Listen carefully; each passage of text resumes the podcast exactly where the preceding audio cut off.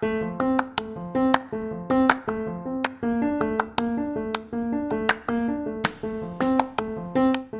and welcome to Public Health Disrupted with me, Xand van Tulleken. And me, Rochelle Burgess. Xand is a doctor, writer, and TV presenter, and I'm a community health psychologist and associate professor at the UCL Institute for Global Health. Now, this podcast is about public health. More importantly, it's about the systems that need disrupting to make public health better. So, join us each month as we challenge the status quo of the public health field, asking what needs to change, why, and how to get there. In today's episode, we're exploring the impact of social media, specifically on children and teenagers. Social media is a huge part of our lives, but growing fears around the way it affects our mental health is fueling debate that it is bad for our children and young people. It can lead to anxiety, depression, difficulty with social skills, body dysmorphia, low confidence, and there are very real risks relating to children and young people's safety. And what is the evidence on all of these issues? The trouble with this stuff is that social media is still a relatively new phenomenon. And so we have limited research to call upon to help us understand its impact. The evidence base is convoluted and inconclusive. Many studies are subject to confirmation bias, methodological pitfalls, which makes it difficult to accurately ascertain the relationships between social media and young people's mental health. Well, here to help guide us through all this are Dr. Chris Bagley and Ella Gregory. Dr. Bagley is an educational psychologist. He's a lecturer, tutor, and doctorate research supervisor at the UCL Institute of Education, or how everybody here lovingly knows it knows it as IOE. That's where I often try to go and hang out anyway. he also works for South Gloucestershire Council. His core motivation is to co-develop psychologically healthy education systems alongside young people, families, professionals, and creative thinkers. You can find a really interesting article he wrote called How Technology is Changing Society and Manipulating Our Children in a 2019 edition of the Psychology and Mental Health Journal, PsychReg. Chris is also the director of research at States of Mind, an organization that provides young people with the psychological skills, knowledge, and self awareness that's required for them to thrive in the world. He works with an innovative team of practitioners dedicated to gaining young people's insights about education and placing their voices at the center of reform. Our second guest is Ella Gregory. Now, Ella has personal experience with child and adolescent mental health services and, as a result, is dedicated to reforming approaches towards mental health. Along with Chris Bagley, Ella is also involved with the organisation States of Mind, and in her role as the organisation's social development lead, she's co created an online wellbeing curriculum. She's assisted in its implementation in schools and housing groups. She's interested in the intersections of wellbeing, spirituality, religion, and nature, and spends much of her time in community growing spaces. Ella believes that transforming how we talk about and view our minds and feelings can influence the rest of our lives by helping us to connect solve problems and thrive. And she's written a brilliant essay, which is on the States of Mind website. Ella, can I start with you? Because I, I found your essay so uh, kind of interesting to get the, the interior view of the experience of, of health and healthcare. How much should we be worrying about the impact of social media on our children? Is it that bad? Do you think, in some extent, that, that the ways which parents and schools react to their children's use of social media tend to create more anxiety and moral panic? And I should say, I have a 13 year old son. I feel very uh, muddled about his use of social media and my interactions with him on it. Yeah. Okay, so I want to start off by just putting it, sort of laying it out there that, yeah, I'm coming into this podcast from a very sort of lay perspective on social media. Have the perspective of someone who has used it, who no longer uses it, who knows many people who use it, and was born in 2002. I just forgot when I was born there. So I've grown up on Instagram, probably started using Instagram when I was about 13 or 14. If anybody should understand it, it should be my generation. We are the primary users. And yet I completely agree, and I feel muddled always about it. I have read so many articles, I've watched The Social Dilemma, I've yeah, seen all of the kind of hysteria about how you know we need to be terrified about social media. And then I've also seen the other side of it that says that we are sort of not making a big deal out of nothing, but that this hysteria isn't necessarily founded on genuine evidence and experience. And that actually there are some groups of young people who find social media immensely helpful. For one example, I'm mixed race.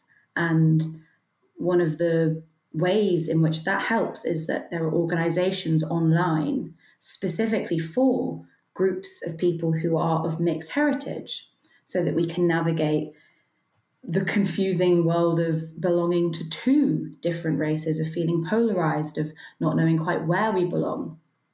But in my personal experience, very difficult because I don't want to make a definitive statement. Because, yeah, social media is, it's not one thing or the other, I think. The easiest way for me to describe it is it's reflective of the time that we live in now. And in that sense, there's some stuff about social media that is beautiful, like things I've just mentioned. And there are other parts of social media that are why I left, because eventually I just felt utterly overwhelmed with sort of deluge of what I didn't feel was a true reflection of people's lives and a feeling of needing to measure up to a standard that just wasn't true and eventually I thought I don't want to do that anymore. I don't I don't want to engage in something that feels ultimately performative. It's a really hard decision to make actually to disconnect from something that every single other person I know my age is on. What an opening thought first of all. I mean, there's so much in there and it's incredibly profound. There's one thing you said that really also embodies the way I feel about social media sometimes that it it's this imperfect mess that actually reflects the imperfectness of society in a lot of ways. So I can totally feel your like hesitance to say it's all one thing or another and that's definitely just how the world is. So it becomes a a reflection of our our times, but also somehow a false reflection of it. So it just sort of amplifies certain aspects of of life, of personhood, of of society that can make it really heavy and hard for people. I mean, I very much have found social media to be a place that is uplifting, but also can be so violent. I definitely connect this idea of online safety and the need to create safety because it does feel very unsafe at times. How have we not figured it out yet? How have we, you know, why are we still struggling with making online spaces safe for people? Chris, what do you think? I think one of the reasons might be the unbelievable amplification of what would ordinarily be defined historically as normal human behavior. And you guys have touched on this already. So it would not be the case, generally speaking, looking back through history, that you would have thousands of people with potentially completely wildly differing opinions commenting on the same person's statement. So if you think about the level of intensity that comes with that, that would never have existed even when I was growing up, and I'm 39, owning that, I'm 40 in June. So I'm definitely not a digital native, inverted commas, like Ella is, who was born into a world where there were phones. But I think even when, when I was growing up, there was no opportunity, and I'm sure everyone else would agree with this, who's a bit older than Ella maybe, for you to s- sit on a screen or in a space and react alongside thousands of people from completely different headspaces, different backgrounds, different countries, different ethnicities, different political beliefs and ideologies on the same statement made by another human being. And that, to my mind, as a psychologist, that brings out huge complexity around the impact on the person who maybe made an original comment. And we have things like Twitter pile-ons. That's become a word, hasn't it, used in common parlance about social media, which could never have existed. And we have also opportunities for people to, as Ella said, flip that around and develop really unbelievably beautiful, diverse communities that were never possible before. And things like the Me Too movement, for example, and Black Lives Matters, I think arguably, and I certainly see evidence of this, grew to such an extent and were able to have the impact they did because of social media. So it's great that we've started with this because I think this is probably the most complex part of it. Actually, is the binary that's potentially created by social media and the fact that it recreates humanity in a different space, and that's probably why we haven't figured it out yet because it seems very very complex and it might be one of those things that takes generations to figure out because this is like a it's like an alien life form in my view and something that's it's going to take a long time to get to grips with and that's why the research evidence is so muddled and that's why people's conceptions of it is so muddled too. I think. I think that the the conversation could maybe be less about whether or not social media is good or bad, and more about how can we have insightful and deep connections and conversations using this new form exactly as we do in you know magazines and books and journals and how we can also have maybe i think sometimes when we talk about social media it's very easy to just think about um, I'm trying to think of the sort of, I guess, Instagram, Snapchat, TikTok now, isn't it? TikTok, TikTok's the new big one. Um, Facebook, you know, we, we we zoom in on the big players, and actually, there's room, I think, to also talk about different forms, decentralized social medias that are out there, maybe less used, or definitely less used, but that offer different ways of having conversations. There's one that's all about coming together over books and writing and things like Tumblr. There's just there's much more room for nuance in the conversation than it feels like we have. I think it's really important what Ella said there around particularly with young people, which is obviously the focus of today, that we actually sit down and talk with them and have an honest, genuine, open conversation about how they're interacting with social media and digital technology. One of the things we've done at States of Mind, and one of the things I did a few years ago with about 400 young people in primary and secondary schools, is just sat down with them and said, There's this thing, social media. Let's talk about it. And what we find when we do that is actually young people I've certainly met, and I think Ella would probably agree with this, tend to have a very nuanced conception of social media and having a lot of the thoughts Ella is having because they've had a decade to think about this since they started using their phones at 12, 13, 14 they can recognize, in my experience working with hundreds of young people explicitly, that young people who are vulnerable offline tend to be vulnerable online. That's really key. And the vast majority of them are highly aware of what the possible impacts of social media can be if you overuse it or you use it in the wrong way.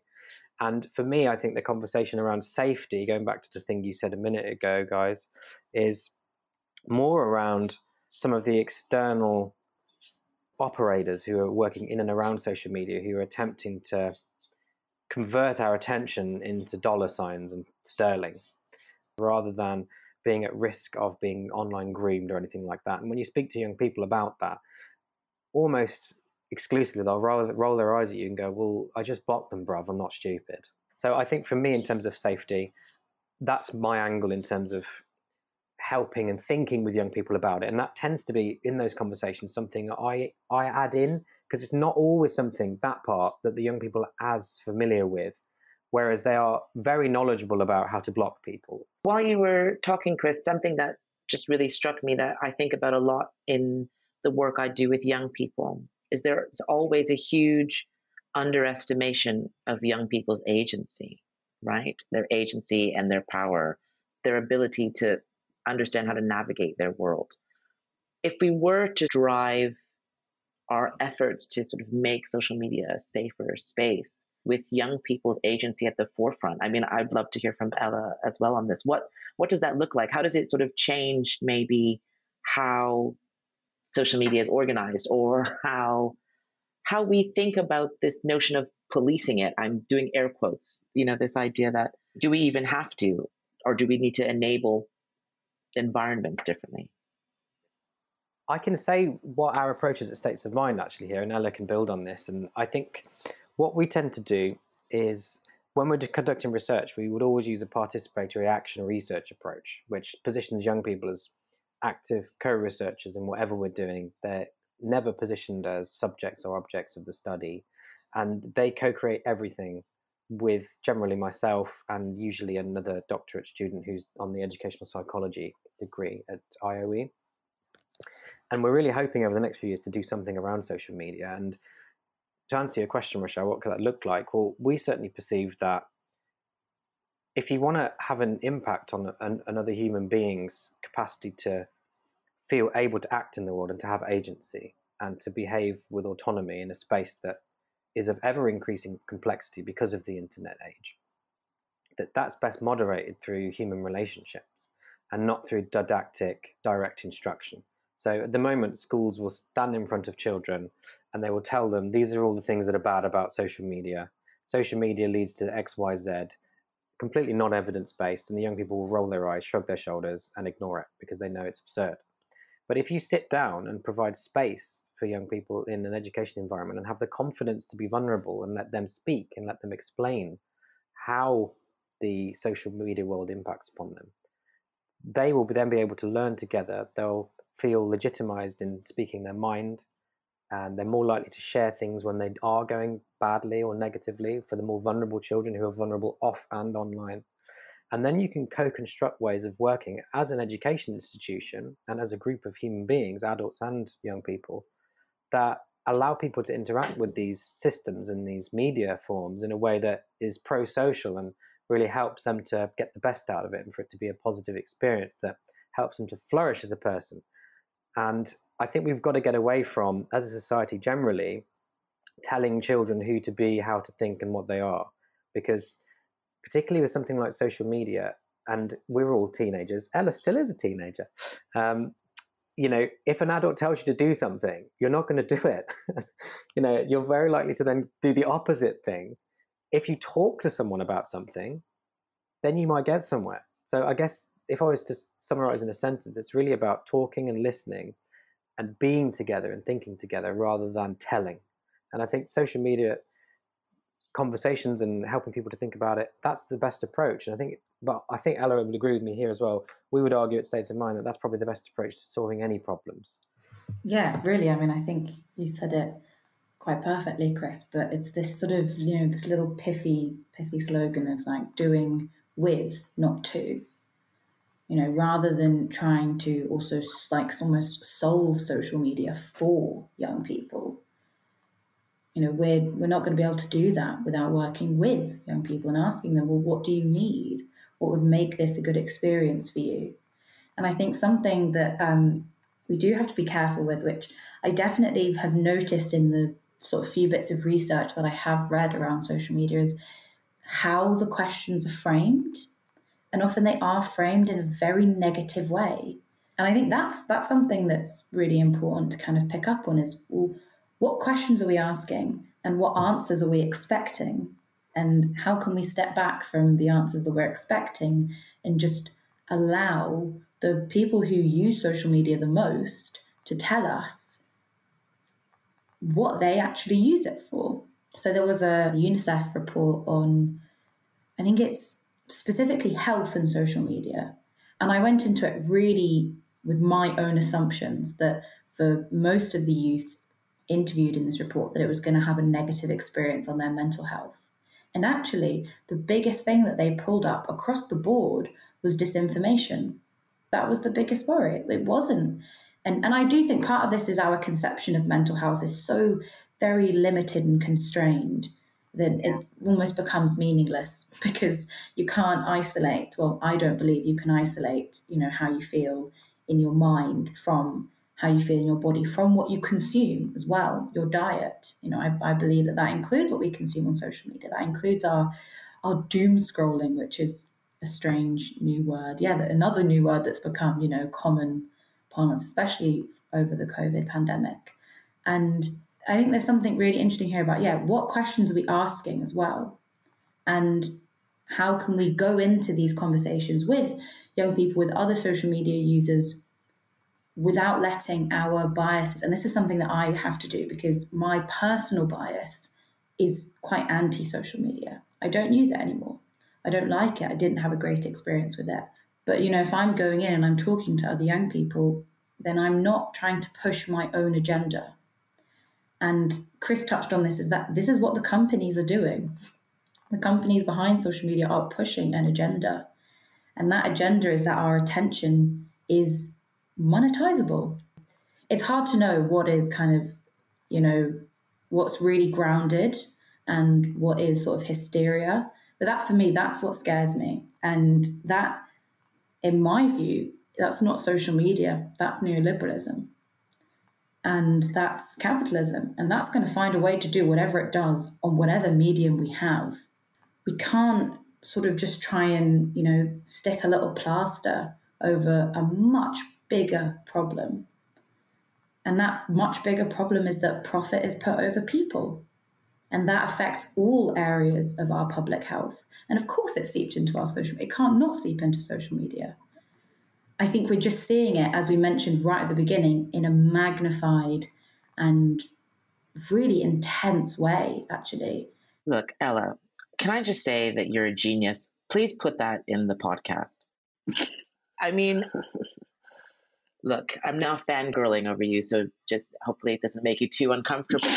but I just love when anybody can just sort of say say it as it is. The problem with social media, the problem with everything, I'm just going to say it, is capitalism. Capitalism is going to do its thing. It's always going to do its thing. It's always going to find its space, its way to monetize and marketize our daily experience. So ultimately, that changes the relationship. That becomes the sort of the vector and the process through which our relationship to anything in society becomes mediated. I think this hysteria about sort of the negativity within social media is actually a reflection of what the monetization of social media has led to, actually. Like the things that get amplified, get amplified because an algorithm is driving it in a certain direction, right? And these algorithms work and exist because they're on a path to trying to sort of make money or drive the production or consumption of things through the existence of this algorithm, right? So we need to spend a lot more time, and I think this is Chris, what you were saying, talking about that relationship as well. Call it what it is, like call a spade a spade. This is the bad side of capitalism. There's a counter argument to that, though, Rochelle, and I as part of my work, I've spoken to people at Google and YouTube and Facebook about the algorithm and their perception of it. And I'm not necessarily saying I agree with this, is that the purpose of the algorithm is to increase people's capacity to access content that they find desirable and interesting. And that would be their counter argument. So, as someone who's listening to this conversation with a, an immediate practical problem in several ways. I think a lot about my son who's 13. I think about the way, because I make children's television, that we use social media to promote the show, to get messages out about the show, and, and that as someone who young people might have an interest in through the show, what my endorsement or just being present on certain platform means. I feel like you've both taken me on a very particular and very useful journey. So let me see if I've sort of got got the the shape of what you're saying. I think I came into this thinking I don't want my son to get groomed on the internet. I don't want him to lose money. I don't want him to get publicly shamed or disgraced. And very much my conversations with him have been to sit him down and go, look, I have many more followers on Twitter than you. Let me tell you how this works. Let me tell you what happens. Let me tell you the scams. Let me tell you who's going to interact. And while some of them are sort of interesting anecdotes and, and he, he pays a little bit of attention, I think in general he regards me the way most 13 year olds regard their parents, which is sort of as, um, you know, benignly, but that I am a kind of blundering Wally who doesn't really know exactly how the world works. And I remember that feeling with the lectures on drugs at school we all knew people who were taking drugs. And then we get these lectures where it was like, you'll die the instant you take a pill. And we're like, that's just obviously not true. And so at that point, we stopped listening to the information altogether because you, you could tell that it had an, an element of, of moral panic. So it feels like you're saying if you sit and listen, you will understand what people's concerns and problems are, which is hugely important. That sounds obvious, but as a parent and often as a sort of an adult, it's difficult to do with younger people. And secondly, this very beautiful idea that there is this huge distraction around the conversations on social media that miss the point that you are being exploited is a strong word, but I think it's not unreasonable to say you are a vehicle to make money. I, my brother has a friend who uses the phrase um, strip mining the human body for coin. And if you're talking to people about public health issues, the issue of exploitation, saying a large company is making a lot of money out of your your problem or your your interaction with this thing, that as a conversation becomes a very different way of engaging c- compared to just going, here's a warning, here's a way it might harm you. It feels to me like I would literally sit down in front of a school children or in front of my own child or indeed in my own head and think about this differently. Have I captured a bit of what you're trying to say? I think so, Xand. Yeah. And the only thing I'd probably say is it's, and what I was trying to convey to Rochelle, maybe not very well, but is it's not just exploitative, it also allows you to self actualize as well. You know the internet and social media you, you can use it in a way that really benefits you. It's not an entirely exploitative thing and this is why it makes everything so difficult because it does both at the same time. And that's the thing i think that makes it really hard to navigate because think how many people I've worked with young people, particularly, who've just found social media to be so powerfully wonderful for them. Like an autistic child, I've worked with a lot of autistic young people who are at home and they don't want to go out, and their all their interactions through their games and their online activities. It's a lifeline. It's saved their life. Some of them are now making money using the internet, doing coding and things like that. And then other people, young people I've met who were self harming and they found a community online. This contrasts with the general media narrative that the social media creates self harm. We don't have good evidence of that, but what we do have good evidence of is that sometimes young people use social media to connect with others who are self harming, and that's really helpful to them. So it can do those things, but it can also be a great way for you to make a business or make money for yourself. So in a way, the internet has allowed people who are less powerful than maybe in previous generations to be seen, to be heard, and actually to have a capacity to gain resources for themselves. But as you also said, Xand, it does do the other stuff. It does exploit you. It does sell your data. It does treat you as a commodity at some level it doesn't tell you where that data is going, which is extremely problematic, isn't it? And really pernicious.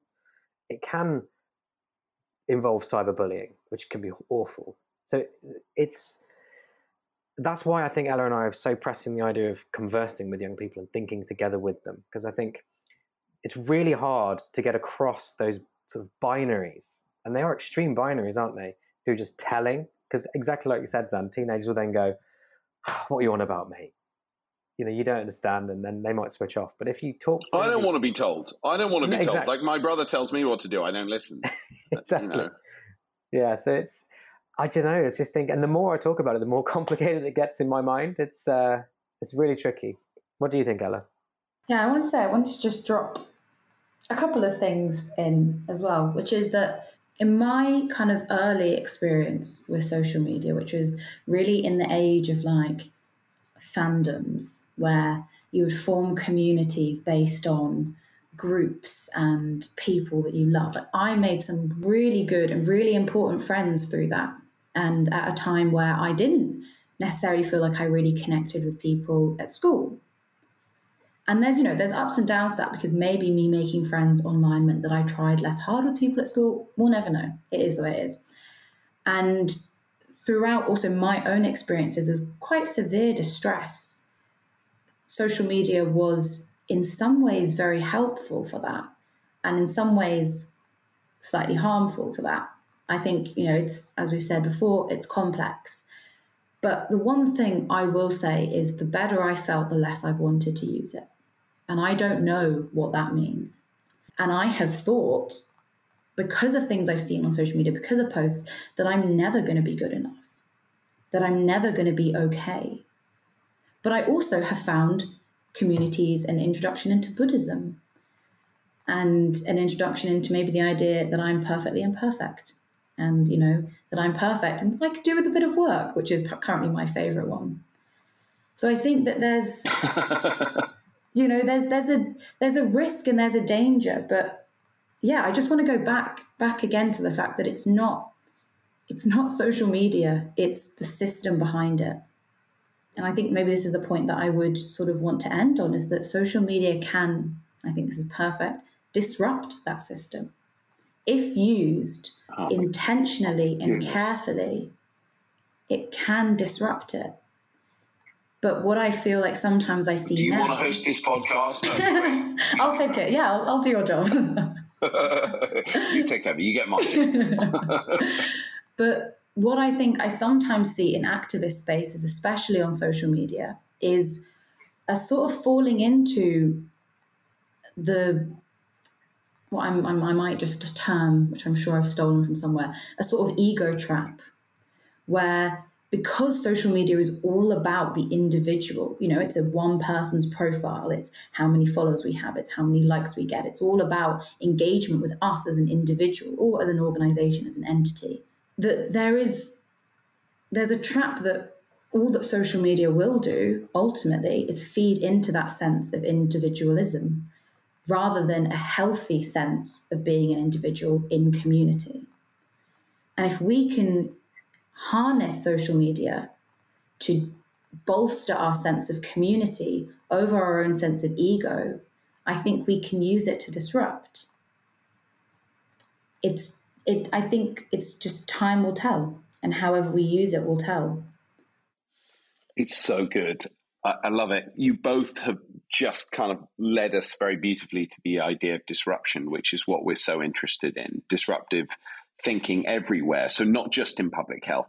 So, we always ask everyone that comes on the show what piece of anything art, music, poetry, literature, uh, what TikTok post, what anything has disrupted your perspective. And it, it could be something that's incredibly meaningful to you or something that briefly shook you up today.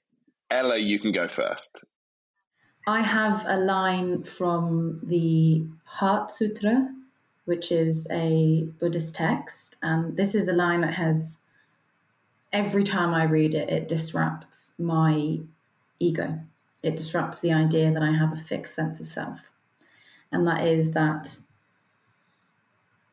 form is emptiness and emptiness is form. That's wonderful. Thank you for sharing that, Ella. What, Chris? What have you got? Well, I'm not going to be able to beat that, Xand. Okay, so I'm always struck by James Baldwin's writing, and as someone who's working in the education sector, and Ella and I worked in Newham Borough for many years now with young people who are mostly Black, Black Caribbean, Asian descent, for example, and really diverse heritage. And I just love his work about how the worst thing in society is ignorance allied with power. And I think one of the things that we're really trying to do at States of Mind, and we haven't really, I haven't, I don't think I've spoken to Ella and B about this at States of Mind, but it's something that's always at the core of my thinking is that there's so many things about things like social media, for example, that people don't really talk about, don't necessarily understand, and that includes young people. And that is allowing some of these extremely powerful groups of human beings who maybe don't have the best motives to come into the system and disrupt it on their behalf rather than our behalf. And I think that's the same in the education system and it's the same in politics. So I guess for me, Xand, in answer to your question, it's around trying to help people through conversation, not through coercion, to figure out where we're ignorant, what we don't know, and then to try and come up with our own conception of what knowing is. And it's going to be different for everyone. And from that position, I think we can really disrupt. And we can disrupt using a, form of what Michael Barzun, who wrote an amazing book called The Power of Giving Away Power, calls constellation leadership. And that is rather than the pyramidal structure of leadership, assuming that everyone who's taking part in this conversation or this organization is a star that shines brightly and less brightly at different times around different issues, different topics. And if you can bring that constellation together, and position everyone as active participants and try and figure out different ways of knowing together, I think that's where you can disrupt. And I feel like that's the journey we're on at States of Mind, and I'm, I'm certainly on as an individual.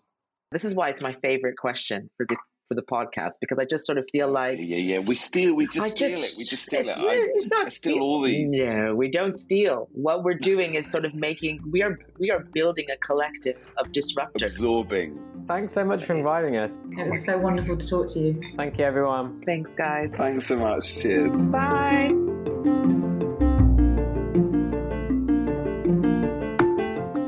You've been listening to Public Health Disrupted This episode was presented by me, Rochelle Burgess, and Xand van Tulleken, produced by UCL Health of the Public, edited by Annabelle Buckland at Decibel Creative. Our guests today were Dr. Chris Bagley and Ella Gregory. If you'd like to hear more of these fascinating discussions from UCL Health of the Public, make sure you're subscribed to this podcast so you don't miss future episodes. Come and discover more online and keep up with the school's latest news, events, research. There's all kinds of things going on. So just Google UCL Health of the Public. This podcast this podcast is brought to you by UCL Minds. This podcast is brought to you by UCL Minds, bringing together UCL knowledge, insights, and expertise through events, digital content, and activities that are open to everyone.